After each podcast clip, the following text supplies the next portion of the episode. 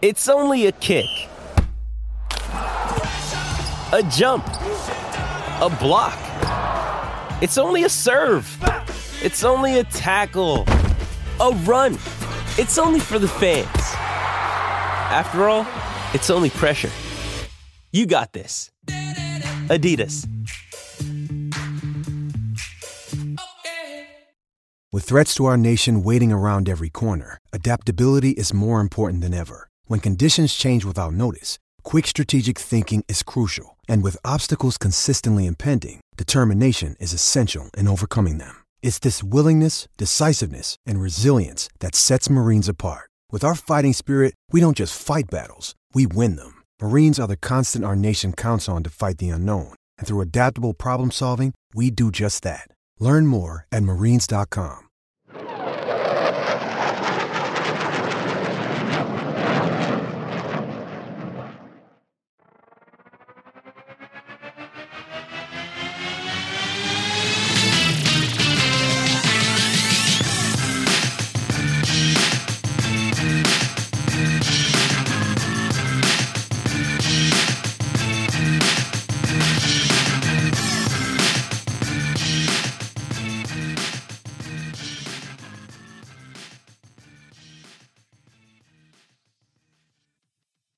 Welcome, everybody, back to the Oklahoma Drill Podcast. I am your host, Andrew, and as always, I have my co-host, Matt, here with me.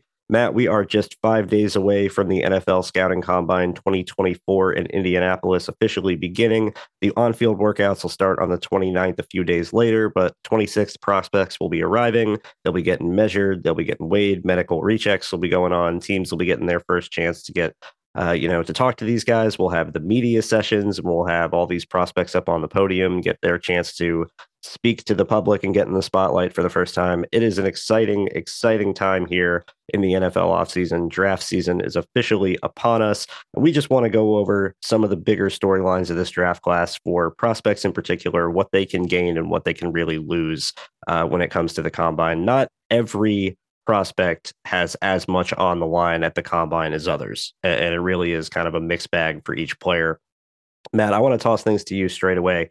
Who are some of the guys that you really are looking for? Let's start at wide receiver and what they could really gain or what they could lose, and who has the opportunity to put on a show and kind of make a name for themselves, and who is an opportunity to maybe fall down the board with not so great performance. Absolutely. My two guys at wide receiver that I think need to really show something is Keon Coleman and Xavier Legette from South Carolina and Florida State, respectively. How a lot of their tape shows them being the very fast, the very athletic guys that could go up and get the ball. And I feel like in so many years past, these guys flash incredibly on tape. And then when they make it to the league, they kind of, falter and then get tossed to the wayside. And a lot of the reason that happens is because they can't separate at the next level. And when you have guys like Coleman and Legette, who haven't really shown that they can separate at the college level, it brings a lot of concern to that carrying over into the NFL. So really, these two guys need to show a lot more. They need to pretty much blow the combine away with their speed, their agility, their explosion, just to kind of put scouts more at ease with taking them in the first two rounds, I would say. I don't know if we're going to see it from either of them, but I wouldn't be surprised either. Especially with Coleman, because Coleman's a guy that he you can see the athleticism that he has on a play in and play out basis with his body control, with his speed, because he was a return man too. So he we know that he has the ability to break away and be that home run threat. But it's just a matter of that translating into numbers that people can see and people can consume and spit out a draft grade that is tolerable. And right now I am or that we're not going to see it. I am betting more that we're not going to see it from these two. Yeah, it's definitely an interesting question with those two guys and Keon Coleman and Xavier Legette. Coleman in particular, like you pointed out, he's like a different runner when he has the ball in his hands versus when he's running routes. And the short area quickness and the agility and the acceleration, it's like there's an extra bit of emphasis and a real focus from him to put in that extra gear when he's running away from people and everybody knows he's got the ball and he's the main target. And if he could just pull some of that out before he gets the ball in his routes and some of his cuts and some of his ability once he stacks people, because he's not bad off the line of scrimmage. He's able to get off press. He's able to, you know, get upfield and win off a release. And once you get on top of somebody, it's hitting that extra gear and pulling away or giving some sort of some other fake or movement or lean to make a defender think you're going one way before you go a different way. If he can just add some of that to his game, I really think he could be effective. I'm going to counter you a little bit. I think Coleman might surprise people with his numbers. I think Legette isn't. And so you're a little more down on both. I think Coleman runs mid to high 4.4s, which I think at his size would be, and what we've seen on tape would be a good number for him. I think if he were to run 4.5 or lower, you know, that would be concerning. But I think he gets to 4.46, 4.47. I think he is a pretty solid 10-yard split. I think he's not going to do as well in the agility drills. I think that's where he'll suffer, and that's where I think Leggette's really going to suffer, is going to be the agility drills. Both of these guys, like you said, if you struggle to separate at the college level, it's going to be difficult to separate at the NFL level, even more so. And so you have to have a really, really special ability to make plays in traffic and concentrate and have strong hands and win with guys draped all over you and still be able to be an open target. Because a lot of times in the NFL, even for guys that can't separate, you got to do that consistently because the coverage is so good. So it's a skill to have. It's something that can be, you know, valuable to an offense. But like you said, how high does that get you drafted? Is that a top 50, top 65 sort of caliber skill set? Or is that more top 75 to top 100 type of skill set? I don't think either of those guys go that low. I just think they're too talented in other areas to keep them higher overall. But I don't think either of them are going to end up in the first round at the end of the day. No, I agree. And going back to Legette, there's another thing that kind of works against him. And that's when he kind of broke out. He's kind of a one-year guy in his fifth year. And history doesn't shine too brightly on receivers that break out late in their college careers and only have 1 year of that to really show production. So production. That's the word I'm looking for. So that, in addition to not being able to separate, might really drop him down a few teams' boards, and probably mine as well. Yeah. Yeah, no, I'm right there with you. We had talked a little bit before the show about guys that we were looking at each position. I'm going to call an audible, and I'm going to go the opposite direction from where you were going with the two guys that I have here. First and foremost, you just mentioned it, breakout, and when you kind of start compiling those stats. And for Xavier Legette, he was an older player, had played a lot of college football, and didn't really have that dominant breakout season until his last year. I believe he's a fifth-year senior. Under Dowell Loggains, too. Right, under Dowell Loggains, funny enough. My first guy, as someone I've talked about already a lot and someone I'm going to keep talking about because I just think he's still getting slept on, Xavier Worthy from Texas. You want to talk about breakout age. This guy was dominating the Big 12 as an 18-year-old true freshman and did it for 3 straight years at Texas. And that is a key point with him for somebody that's their entire game is built on their speed and their ability to threaten vertically and scare defensive backs, allowing for space on other routes underneath. You got to go out to this combine. You got to put up, you got to fly. You know, you're going to be trying to be one of the fastest guys at the entire event. You know, if Xavier Worthy can put up 4.31, 4.3 flat, maybe even lower, I really think that's going to boost his stock a little bit in a very crowded wide receiver class where there's a lot of talent here. There's a lot of talent in this wide receiver class, and there's a lot of different types of wide receivers. Like you had mentioned, Coleman and Xavier Legette, the guy I was originally going to bring up, was in that same class, and Johnny Wilson, another Florida State receiver like Keon Coleman, 6'7", huge wingspan, big catch radius, good hands, but can you separate? How much can you run? And conversely, a guy like Worthy, you need to put on this show and have that explosiveness, have the big 10-yard split, have the fast 40, and come in and weigh a little bit more than people are expecting you to. Because Xavier Worthy's very, very light. He's not short. He's about 6'1", but he is very light. He plays at about 170 to 180. And can you have that added weight? Can you get to 185? Can you get to 186 maybe and still run low 4.3s? I think that'll be really big for him. The next guy I want to talk about, Matt, someone at the top of the draft class that we haven't discussed on this show yet at all, Malik Nabers from LSU. Fighting for the wide receiver two spot with Rome Odunze, potentially challenging some for wide receiver one with Marvin Harrison Jr. Nabers in particular, watching the LSU offense recently, as I have been, I don't think they're the exact same player, but in terms of body makeup and movement and frame, he looks so much like Garrett Wilson. Yes, I was hoping you would say that. He looks so much like Garrett Wilson. It is his running style after the catch. His running style after the catch, his shoulders and how square they are, his legs and the way they chop, and the thickness of his lower half. Like it's freaky how much he looks like Garrett. And I think from an athleticism standpoint, they are very, very similar. I don't know if they're the same from a skill point standpoint, but from a physical clone, athleticism, frame, body makeup, movement, agility, all of that, they are very, very similar in an eerie sort of way. And I go back to Garrett's combine, and Garrett ran 4.38, had a 1.49 10-yard split, 36-inch vertical, 10-foot 3-inch broad jump.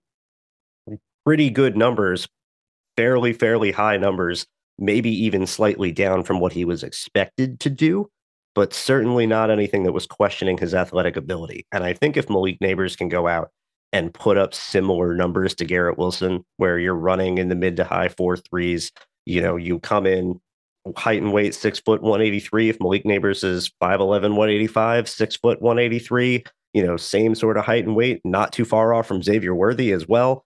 And we don't see Malik Nabers getting questioned for his, ability to be light. Short rant about Xavier Worthy getting called being light, but whatever, we'll move past it.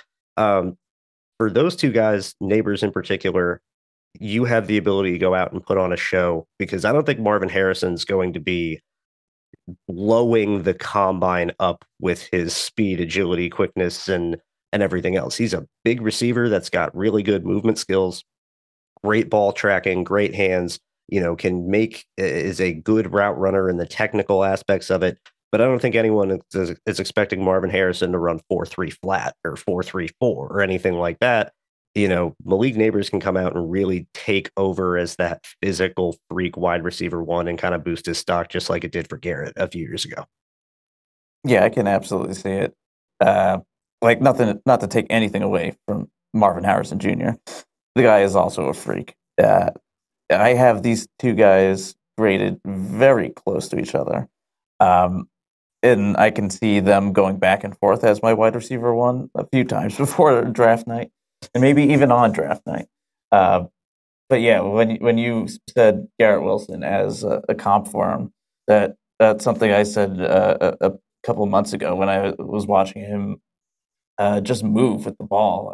The way he stops and starts, mm-hmm. The jitterbug type of runner after the catch. The biggest difference I saw is actually a plus between him and Garrett Wilson, is that he looks like he takes care of the ball a little bit better.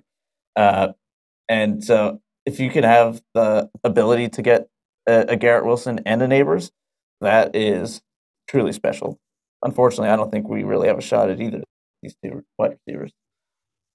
No, I certainly think it's going to be tough, but But since we're on this topic, I don't want to spend too long. I want to get some other guys real quick. But it's interesting that you have him competing with Harrison Jr. for wide receiver one. I want to ask you a question first, and then I'm going to give you, you know, kind of where I feel he stacks within that top sort of 2 to 3 to 1 in wide receivers. Him versus Garrett as prospects, who do you have higher? That's hard. Let me go back and see what I had for Garrett. It was definitely high, but I also have had oh my God, I can't remember his name. Garrett Wilson's running mate at host. Olave. Olave. Yep. I had Olave slightly ahead of Garrett Wilson. Yep, I had Olave wide receiver one that year. Yep. So I had him like 0.1 grade difference between Nabers and Garrett Wilson, with Nabers just edging him out a little bit. Okay, so I can see. Yeah, I like this wide receiver group so much. At the amount of talent, top end, middle of the pack, even at the end, there's just so much talent in this class, and it's headlined by these two guys. Yeah, no. I definitely think it is. This is really interesting, Matt. I think Nabers is my wide receiver 3. I think I have Odunze higher. Okay. And this is the separation between Nabers and Garrett Wilson to me. They are very, very close in terms of movement, athleticism, deep speed, ball tracking, hands when, you know, to extend from their frame when they are wide open. They're not body catching. They're not dropping the easy passes. They have good hands in that sense, but Garrett made plays in traffic that Nabers just doesn't. And Garrett had that go up and get it ability at 5'11", 183, where you're throwing him jump balls, back shoulder down the sideline, and he's rocketing what looks like 45 inches in the air and making a play in traffic and getting hit and coming down with the ball anyway. And I just see Nabers make too many drops in traffic to give me that sort of edge to where I would put him over Garrett. And Odunze, I think, has that with his size, obviously. Has the body control, has the contested catchability, is better in space and with the ball in his hands than I think he gets credit for, and also has the ability to chop you up with his routes to where I think he's just a tick more complete than Malik Nabers. And Nabers is an awesome player. He's probably going to be top 15, if not top 10 on my board overall. Like he is great, and if he can add that little bit of the extra contested catchability, I think he could be a Garrett Wilson type of player. But I just don't know if it's that exact same neck and neck to where I'm ready to say I want him over Garrett. He's faster than Garrett. I'll give him that much. He's definitely faster than Garrett. I think he's more explosive in a straight line than Garrett too. And so there's that little bit of an ounce of athleticism extra. It's just the skill that I worry about. Okay. I mean, That's absolutely warranted and also true. Really, it's pick your poison in terms of these wide receivers. They all have such great skill sets and flourish in what they do well. And in the end, if you put them in the right system with the right offensive minds that can unlock everything that they already do well and can maybe even add to that repertoire, then you're going to get a amazing wide receiver, no matter who you pick out of these top 3. Oh yeah, no, they're all studs, complete and total studs. And like you said, it's not just them; it's them. It's the mid to late round, you know, first round guys after them. It's the second round picks, the third round picks, you know, going even down later in the draft. There is talent to be had at wide receiver throughout this draft class. It would be foolish for the Jets not to come away with at least one of them. I would be very angry if they don't. Yeah, as would I. Let's move down on offense here. Running back that a lot of Jets fans have talked about more so at the end, but we're going to stay probably more at the top of the class. That's quarterback, what these quarterbacks really have to gain. Matt, I'll let you go ahead and start again. Who you got at quarterback first off? So the guy that I'm going to be, you know, tuning into most at quarterback is Michael Penix. He's had a rough go of it at Indiana. He's had multiple injuries and serious injuries at that. And it's this year that he really took off and kind of solidified himself among the top quarterbacks in terms of production and just looking damn good out there. But that injury history, it's scary. He's in his, I think he's, this is his sixth year, I want to say. So he's an older guy. And if you just add that to the injuries, I think it just sends up a lot of red flags, some bright red flags. So how he tests out medically is going to be huge. And a lot of what the quarterbacks do at the combine is really what they do off the field, how they interview and how they test out medically, and weigh in and hand size. And I am concerned about what they'll find when they put him under the microscope. Will that knee cause a lot of teams to take him off their boards completely? And never mind take him in the first round or even the first two rounds, because that's a risk that a lot of teams probably won't take. I would say most teams wouldn't take that risk. There's too much on the line, especially at quarterback. So there's very little that I think these scouts will leave unturned when it comes to him and his injury history and what he will be capable of going forward. But I would be very happy to see him prove everybody wrong, for him to be cleared by medically, and to have scouts then start to look at what he's able to do on the field more so than what's going on with his knees. Yeah, no, that's definitely his biggest question outside of, certain things within the tape that I also think can be attributed to those injuries. How he is going to hold up over time. And I think that's important to clarify that it's not an injury checkup in the sense that is this guy going to be cleared to play? We know he's able to play. He played just this past season. He played at the Senior Bowl and was there the entire week. I'm pretty sure he played in the game as well. We know he's in shape. It's not a matter of can he come in and play right away. It's the amount of injuries he's had over the years that have compiled. Where is his body in terms of lasting throughout the rest of an NFL career? Where if this is somebody you're possibly investing a first round pick in, you're hoping they can be your quarterback for a decade, at least, if everything works out perfectly. And are you going to be taking somebody whose, body physically can't hold up to the toll of being an NFL quarterback for that long, especially for a guy like Penix that really isn't that mobile, that doesn't really have the ability to make a bunch of quick movements in space and evade pressure. I think he's great at standing tough in the pocket. He's not scared of pressure. He can keep a strong base and throw down the field and, has the ability to make some people miss and navigate the pocket here and there. But he's more just the stand tall. I'm going to beat you with my arm. I can wait to be laid on a throw and out throw you anyway. And that sort of player with an injury question is definitely concerning. Not to mention, you had mentioned the age. He's less than a year younger than Zach Wilson. Like less than a year, like 9 months. And Zach Wilson's played 3 years in the NFL already. And Michael Penix will be 24 as a rookie. That is a certain other limiting factor when it comes to him for sure. My guy, I got Jaden Daniels, the Heisman winner from LSU. Again, another LSU guy on my list here.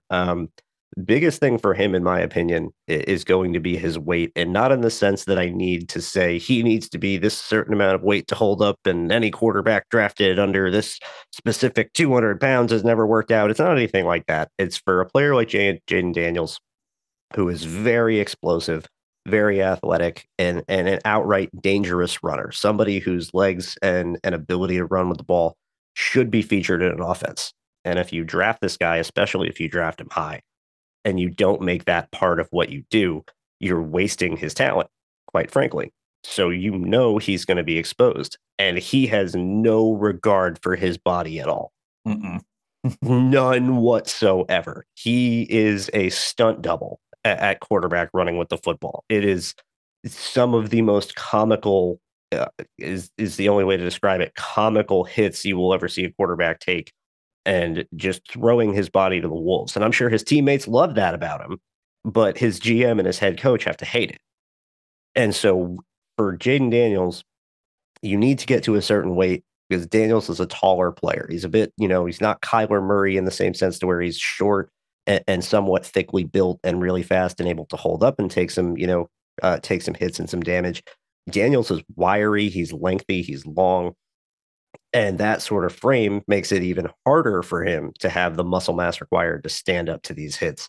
So if you can get to that certain weight, Jaden Daniels can get to about 210, 215, like I would really like to see, and still go out and put on a show in the drills and run and blow up the track and run 4.35 or lower or something crazy like that, and be this, you know, dominant athlete at a bigger weight. It's really going to give a boost to his draft stock. We can see him put some good weight on that frame and show that he can take the test and build up and be that sort of franchise caliber quarterback who can take the punishment. And I think a good comparison to see the difference is somebody like Justin Fields, where Justin Fields was 6'4", 220, 225 coming out and looked it and was rocked up and was tall and had broad shoulders and was thickly built and wasn't nearly as skinny and wiry as Daniels. So I really think, you know, going on and showing you can be explosive and put on some good weight is going to give some teams some confidence. And if they don't, and if he doesn't,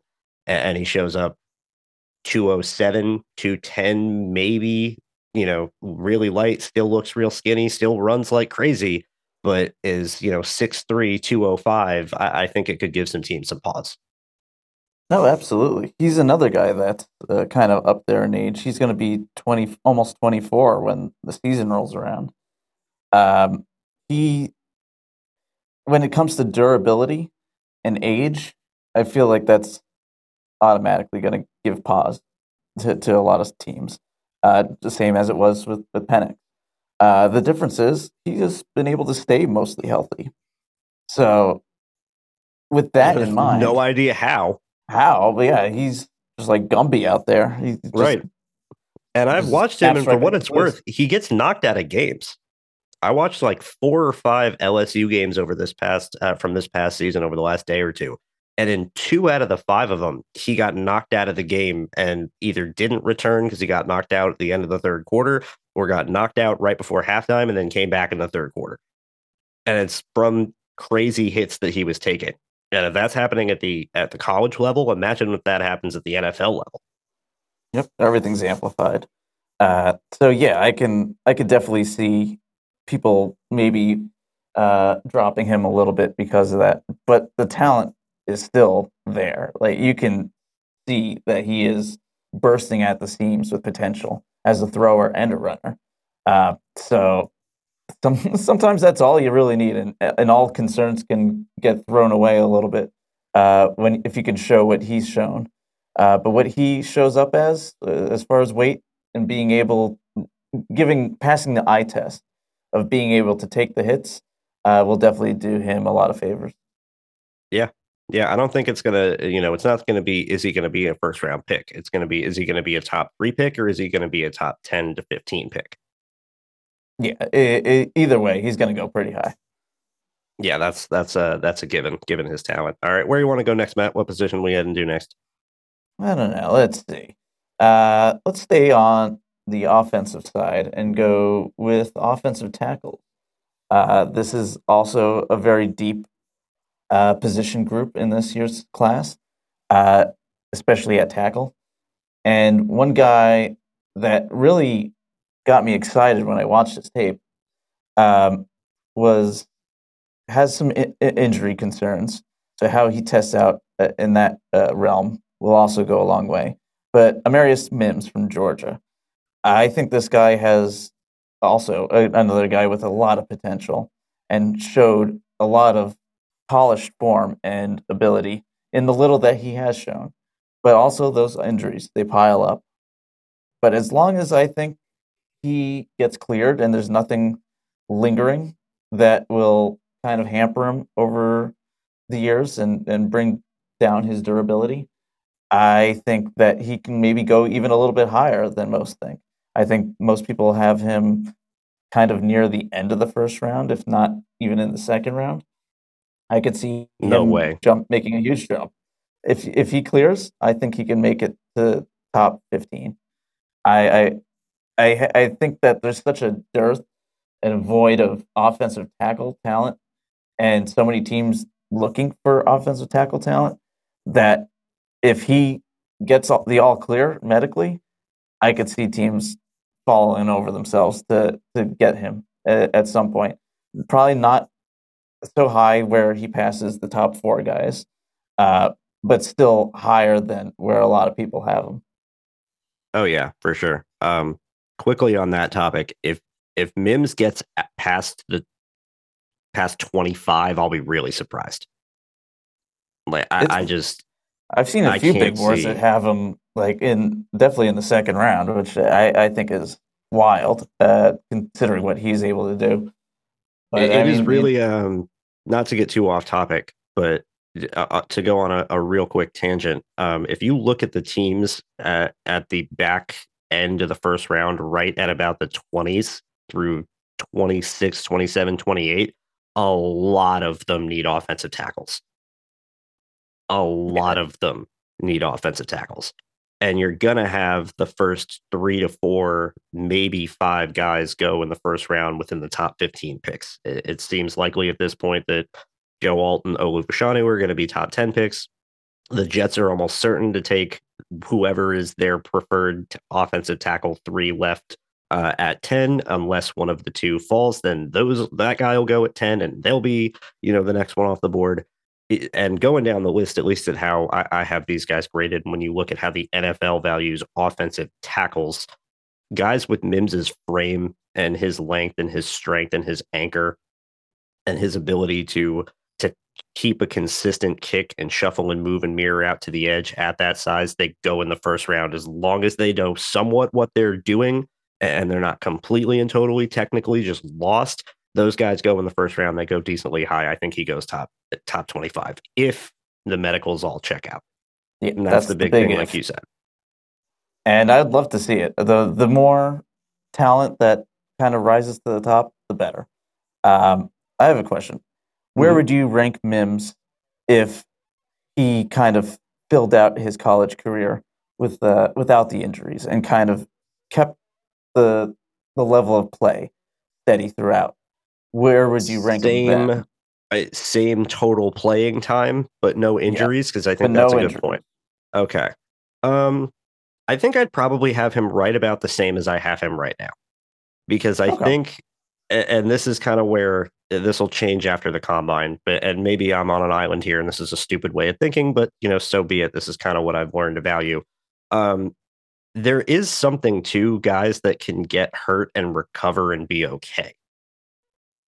And we talk all the time about how offensive line injuries are inevitable and how every team deals with them. And you're going to need that depth because somebody's going to get hurt. There's too much contact. There's too much scrum. There's too much awkward plants and lands and people falling on behind you. And the risk is just way too high that eventually someone's going to get hurt. So when you see an offensive or defensive lineman in particular have a couple of injury questions, it's a little more understandable given the position that they play. Obviously, you would like, a player to have a clean bill of health entirely and not have to worry about longevity or any sort of damage that could be lasting or nagging. But I think for Mims in particular, we've known he's had injuries, but we've seen him come back and put out a good season, worth of play. And if he can continue to recover and prove that he can get back to full strength and that the injuries aren't nagging him, I think that might be, not as worrisome as you would hope to think for an offensive lineman dealing with injuries. It's kind of, you just bite the bullet and accept the inevitable and look for guys that if they get hurt, at least they can recover. Based off his tape, he's my OT6, but I have probably 7 or 8 offensive tackles with top 32 grades. So it being OT6 in this class is by no means a knock. And I think that puts him right in the middle to end of that first round conversation. And with a good combine performance and with a healthy, clean bill of health, I think that might jump him up for some teams, because the guy I have ahead of him at 5 is Troy Fautnow from Washington. And he's not quite the prototypical tackle build, and Mims is. And I think for certain teams, that would give Mims an edge. Oh, absolutely. I think just strength-wise also will probably give him a little bit of an edge. But it's going to be interesting to see how it kind of plays out. Yeah, it really is. My guy at tackle, kind of in a different direction, is J.C. Latham at Alabama, a guy I've talked about a lot before. Mainly, I'm really curious to see what direction he takes his training, where he's listed by Alabama at 6'5", 360 pounds or 365 or somewhere in that range. Just a massive, massive hulking right tackle with the strength and power you would expect. But watching him on tape, I really didn't think he was that big. And it's not just in the sense of, oh, he's moving really well. There's no way he's that big and moving that well, because I don't think he's this incredible, all-world athlete. This isn't Mekhi Becton we're talking about. Where the movement skills and the agility and explosion at that size are just jaw-dropping. I just think Bama's listing was wrong. And I think this happens all over the place in college football, and this isn't an uncommon thing whatsoever. I think he played closer to about 335 to 340. And so I'm curious to see if he gets to the combine, shows up and weighs in at 335 to 340, and everyone goes, oh, he lost some weight, he slimmed down, he showed he can get his weight down and stay under control, and he's not that big as he was listed, and he's moving well. Okay, we can work with this. 340 isn't small either or anything like that.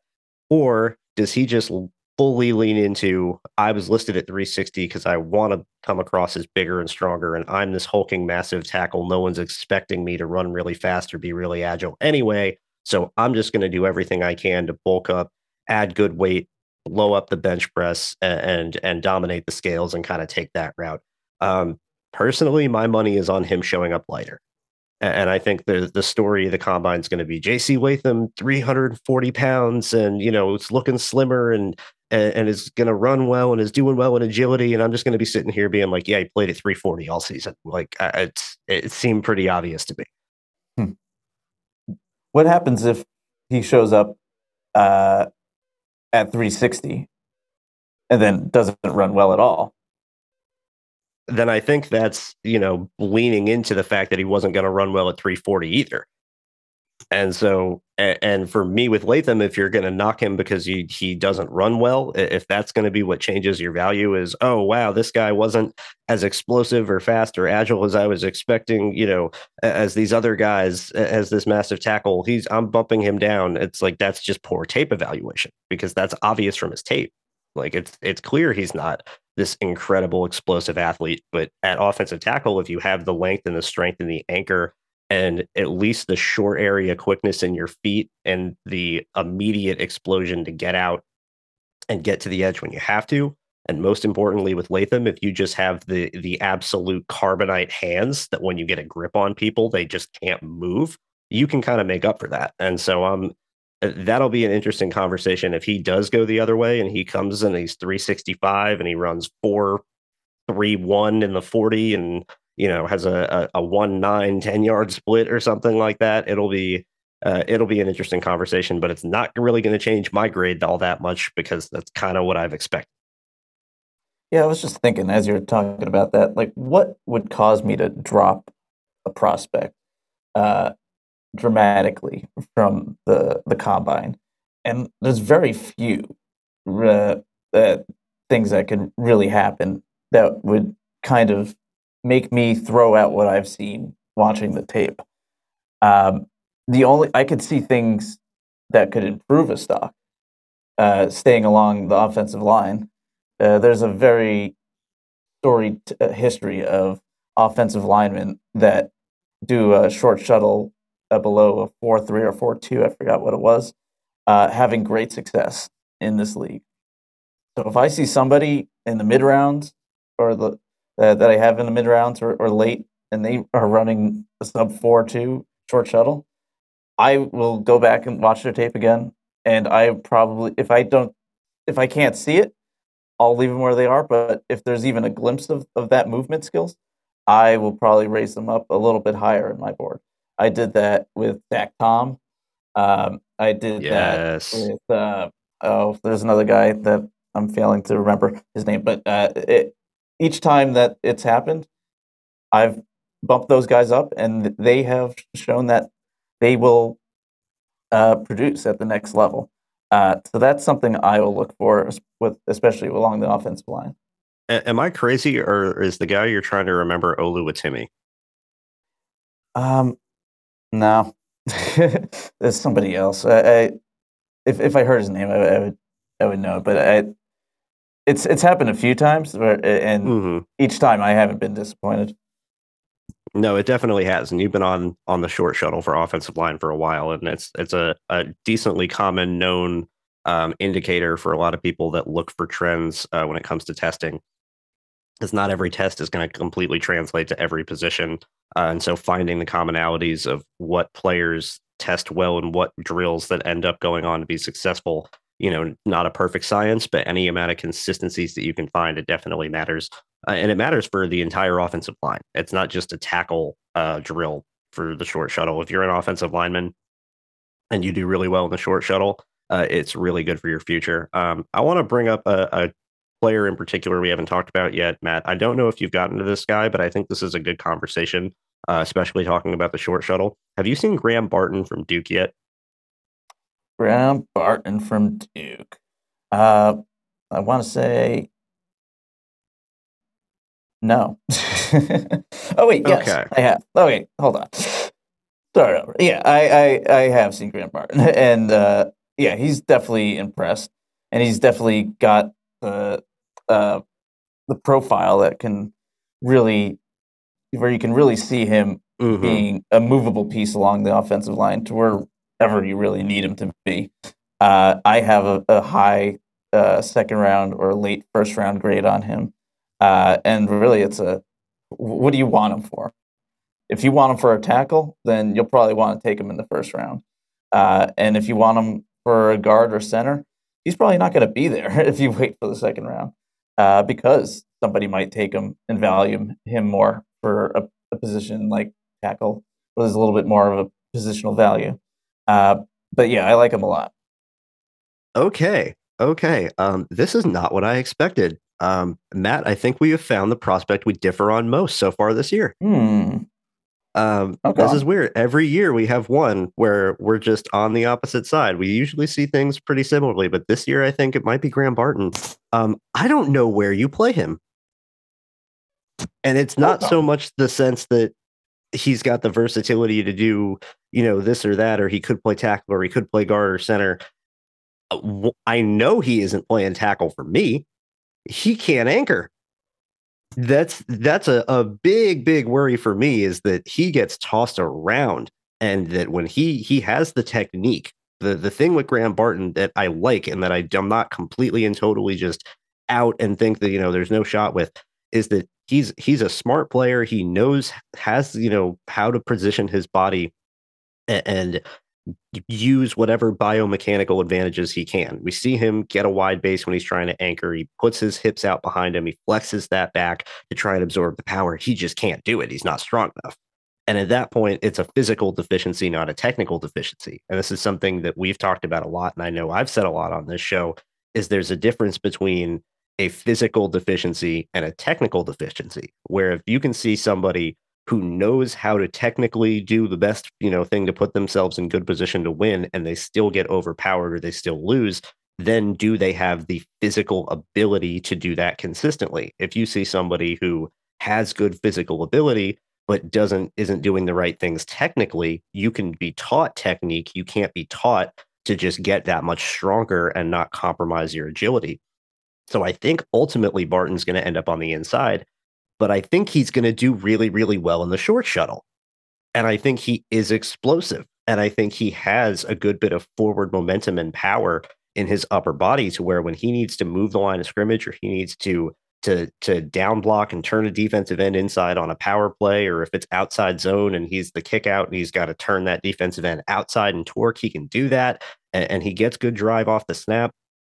I think he plays way too far over his toes. I don't really think he's that balanced, and I think he needs to kind of keep his center of gravity a bit lower and not so high and forward leaning, because he ends up on the ground a lot. But the athlete and the short area quickness and strength as a guard or a center I think there is a lot to like and a lot of potential there. And I think this is going to be a guy who's going to test really well in the short shuttle and in a lot of those quickness and agility drills that really matter for offensive linemen. But it's going to take him a little bit of time getting in one spot, getting his technique down, getting his center of gravity a bit lower before we start to see those results kind of pay off. I think there's a lot to work with here. I just don't know if this is somebody that I'd feel comfortable coming in and saying, okay, day one, you're my starting, guard in this situation, left guard, here you go, Graham Barton. I think from a brain standpoint, being able to identify stunts and twists or blitzes or slide the right way or redirect or help out his teammates, when he's uncovered and look for work. I think all of that is there. The attitude is there. The effort is there. The motor is there. Love the mentality from Graham Barton. It's just the physical limitations have me kind of really concerned. I mean, it's definitely a valid point. And one that I've also made note of, I have the inconsistent anchor as well. But also I had one against the Kansas game in 2022 where I saw his anchor probably really impressed me in that game where he was unmovable. But then, like you said, in other games, he does get tossed around. So consistency will go a long way. But unfortunately, we haven't really seen it as of yet. And if we were talking about like the top 10, top 15, I would be a little more hesitant with holding him higher than a lot of other prospects. But the fact that we're talking maybe early second round, late first, I think that I'm going to apply the Tittman rule. And when I looked at Tittman last year, I thought that he wasn't going to be ready right away either. I thought that he had a lot to learn in terms of true pass sets and learning to snap the ball correctly in an NFL manner. And he picked it up very quickly. So really, it comes down to what kind of a player is he? What kind of a person is he? Is he the guy that's going to be a gym rat and really dedicate himself and show that growth over a short period of time? If he can do that and impress people that way, I think he'll still go very high. Question. I have two questions. Yeah. This will be how we can kind of wrap up here. Unprompted Graham Barton debate. First, do you think he can play tackle at the NFL level? It wouldn't be my first choice. I think he can in a pinch. I would say if I were to kind of gauge him against AVT, I would probably have AVT a little ahead of him as in terms of being a tackle. But I don't think he'll be bad. I think he'll be serviceable. But I would definitely kick him inside to really get him to his full potential and where he would probably feel more comfortable also. Okay. So you thinking guard or center? Because I'm thinking guard. I'm thinking guard as well. I know a lot of people see him as a best fit as center, but I think his skill set just fits guard just a little bit more for me. Okay, last question. And this is kind of where I'm stacking him up in my brain. As a guard, who do you like better, him or Christian Haynes? Christian Haynes. Right? I just love Haynes so much. Based first, his tape is amazing. And then you just look at his physical attributes, his like squatty, thick base, his ability to just get that natural leverage and how he just moves people with ease. And he's a good mover as well. So he's kind of got a lot of things going for him. I think he's a first-round player. I do too. I think he's a first-round player. Like, straight up. I think he's a first-round guard. I don't know if a guard can go in the first round. Especially in this class with the depth at tackle and receiver and corner and all of these premium positions, I don't know if that's, there's going to be a spot for him in the top 32. But I think he's one of the 32 best players in this draft easily. I think he's a day one starting guard at right or left, regardless of which side you want him on, that is going to be rock solid in pass protection, that is going to improve your front of your pocket and keep your quarterback clean and give him room to step up, and is just going to be bowling people over in the run game and telling them that he did it every single play afterwards and make your whole line meaner. Change from Graham Barton to Christian Haynes, but that's a first round player to me. And if I'm seeing Graham Barton can routinely rated a lot higher than him, and I don't understand that at all. Let's see. I have an 88.9 for Haynes and 88.1 for Barton. So I have them graded pretty closely, but Haynes is definitely my number one interior offensive lineman. Yeah, I have him over Powers Johnson. I do as well. I wasn't as high on Powers Johnson as most. I liked him a lot. He's my second, and I think his Senior Bowl is really impressive too. But no, Christian Haynes is a different breed. Yeah, I think he's already got like that NFL look to him. I could see him being a day one starter and really pummeling guys and having it look like he's been a pro for 5 years. Do you have a pro comp for him yet? Because I have two. No, I don't. I don't usually do a lot of comps, but that's it. I don't have one for him right now. No. So the two guys that I kept going back to in my brain, Kelechi Assembly and Trey Smith. Okay. I could see that. I like the Trey Smith, especially with the power that he brings. And the mean streak. And the mean streak, yeah. I could definitely see that. It's a wonderful time of the year when we can just wax poetic about draft prospects endlessly and constantly have things to talk about that isn't just the doom and gloom of the New York Jets. It's refreshing. It really is. Matt, anything else to add, or do you think we're ready to wrap this one up? I don't know. It's the combine, I feel like, has become a lot more commercialized in the last maybe 5 years. So I feel like there's a lot of people jumping on and really putting a lot more stock in it than I think we should. I mean, I don't think it's an event that we should ignore at all. But I could see a lot of people putting a lot more stock in what they do at the combine than what they did on tape. And I just caution people to really, use this as a tool rather than the barometer. Yeah, I think that's a really good way to put it. The combine is not the final judgment. It should not be, like you had mentioned before. You don't really know what could happen at the combine to really make you drop a prospect all that far, or really the other way, really make them rise that much farther. I kind of use it as a separator. So where I have two guys whose tape I really, really like. Like I'll use running back, for instance.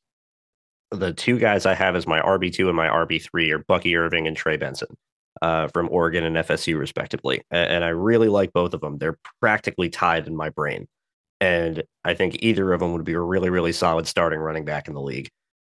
And if we get to the combine and Trey Benson runs 4.39 and Bucky Irving runs 4.48, and their 10-yard splits are way better for Benson, and Benson blows him away in the agility drills and is just clearly the better athlete, I'm probably going to end up moving Benson to 2, but they're still going to be really, really close.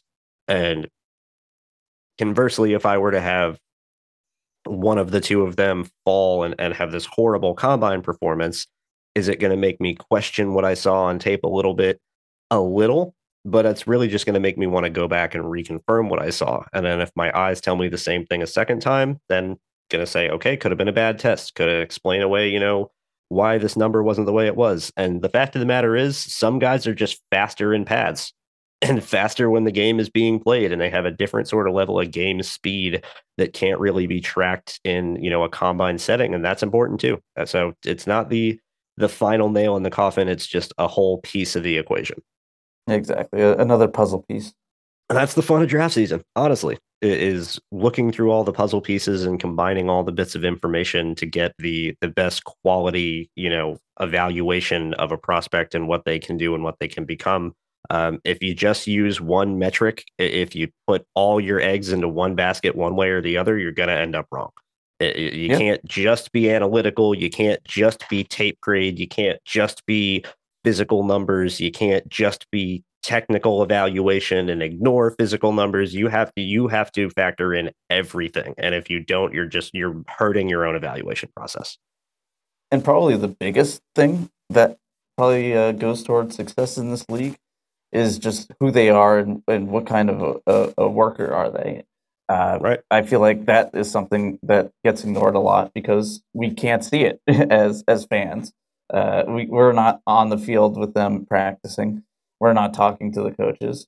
At least we're not. But those who do and have that insider information about what kind of guy we're dealing with, I think is a huge advantage.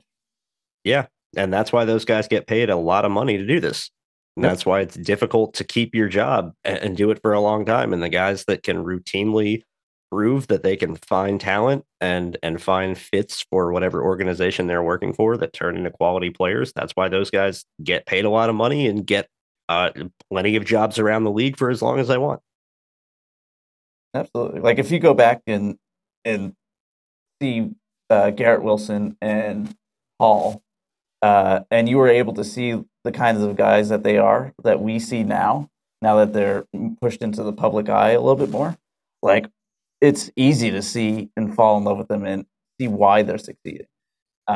So I put a lot more stock into that, and it's a shame that I can't even really use it. Yeah, no, it's always funny for me of the guys that you saw the talent with that you really, really liked that you just either put your name on and they ended up turning out really good, or you wanted to put your name on and they just didn't quite get there. One recent guy for me that's like that is Isaiah Pacheco.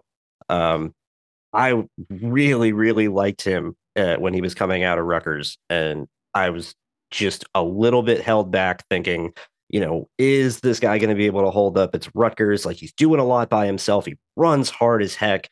Every single run, it's like he's trying to just knock everybody out, and he's explosive, and he's quick, and he can move in short areas, and he's a good receiver. But I'm like, I was just a bit worried about the level of competition, and is it going to hold up, and am I willing to put my name on a guy who was a running back at Rutgers, and he ends up going in the 7th round, and man, I wish I would have banged the table harder, because it's killing me now looking back, like, dang, like here I was wasting time being like, keeping myself up at night going, do I keep Isaiah Pacheco higher? Is he a top 5 running back? Am I going to make him top 5? Am I not? And now here we are a few years later, and it's just like, you should have just went with your gut. Yeah. And you know what? There's no right way to do this. You can go with your gut and be wrong also. So I have plenty of times. Yep. So really it's all about, successes and failures. See how you failed, why you failed. Maybe see if something that you can improve the next time around, and just keep doing that until you have a better product in your own head. Yeah, and I think that's the most important part. And I think that's a really good message to end on for anybody who wants to improve their ability to evaluate. And it goes beyond just college to the draft. It can be being a smarter fan and understanding more of what's happening in front of you. Having that humility to say, okay, I was wrong. Why was I wrong? And what can I do differently in the future to not be wrong again? And accepting a miss in an evaluation. Matt, we say this all the time. We learn a lot more from the players we missed on than the ones we hit on. Oh, absolutely. And having, that thought process to improve yourself and view every player that you either graded way too high that wasn't good or graded way too low that ended up being good, view that as an opportunity to improve yourself and not view it as a negative and stick to your guns in your evaluation and blame something else. I couldn't agree more. All right. I think that does it for us for this week. Going ahead in very short future, we'll be beginning our positional breakdowns, going through every single position throughout this draft class, one by one, giving our top 5 to 10 players each and how we see them stack up. Had a few leaks throughout this episode talking about some players we differ on, but the extended conversations of that will be coming up very shortly as we continue through this draft off season. Free agency coming up very, very soon. The franchise tag deadline is either officially started or about to start, if I'm remembering correctly. Teams will have the window to potentially franchise tag any upcoming free agents. Personally, I don't expect the Jets to be making any use of it unless it is to tag and trade Bryce Huff. And if they were to tag Bryce Huff, I think that's an indicator that a trade certainly could be coming in the near future. We'll get through free agency like we always do. And then before we know it, the draft will be here in all of its glory for what needs to be a very interesting, for lack of a better word, draft for the New York Jets. Like we've discussed, not a ton of ammo to work with, not a ton of money to work with, a lot of pressing needs that really could be to be filled, and not the most room to work with. We'll have to see how Joe Douglas navigates this. This, I think, will be his toughest challenge yet as a GM, because the last couple of years he's had all the ammo and money in the world that he wanted to do and could need to make things happen. Now he's got to get tricky and find the lower value moves that'll pay off and really kind of make his money as a general manager. We'll see how it happens. Hey, when people have their backs against the wall, sometimes they thrive. We'll see. Sometimes they thrive, and sometimes they start Tim Boyle. So we will see what happens. Thanks so much for tuning in, Matt. Let the people know where they can find you, and we'll wrap this one up. Matt, you can find me at Zazzy Jets on X. And you can find me at AndrewGolden_17. You can also follow the show at OKD Podcast. Thank you all one more time for tuning in, and we will be back real soon. Bye-bye.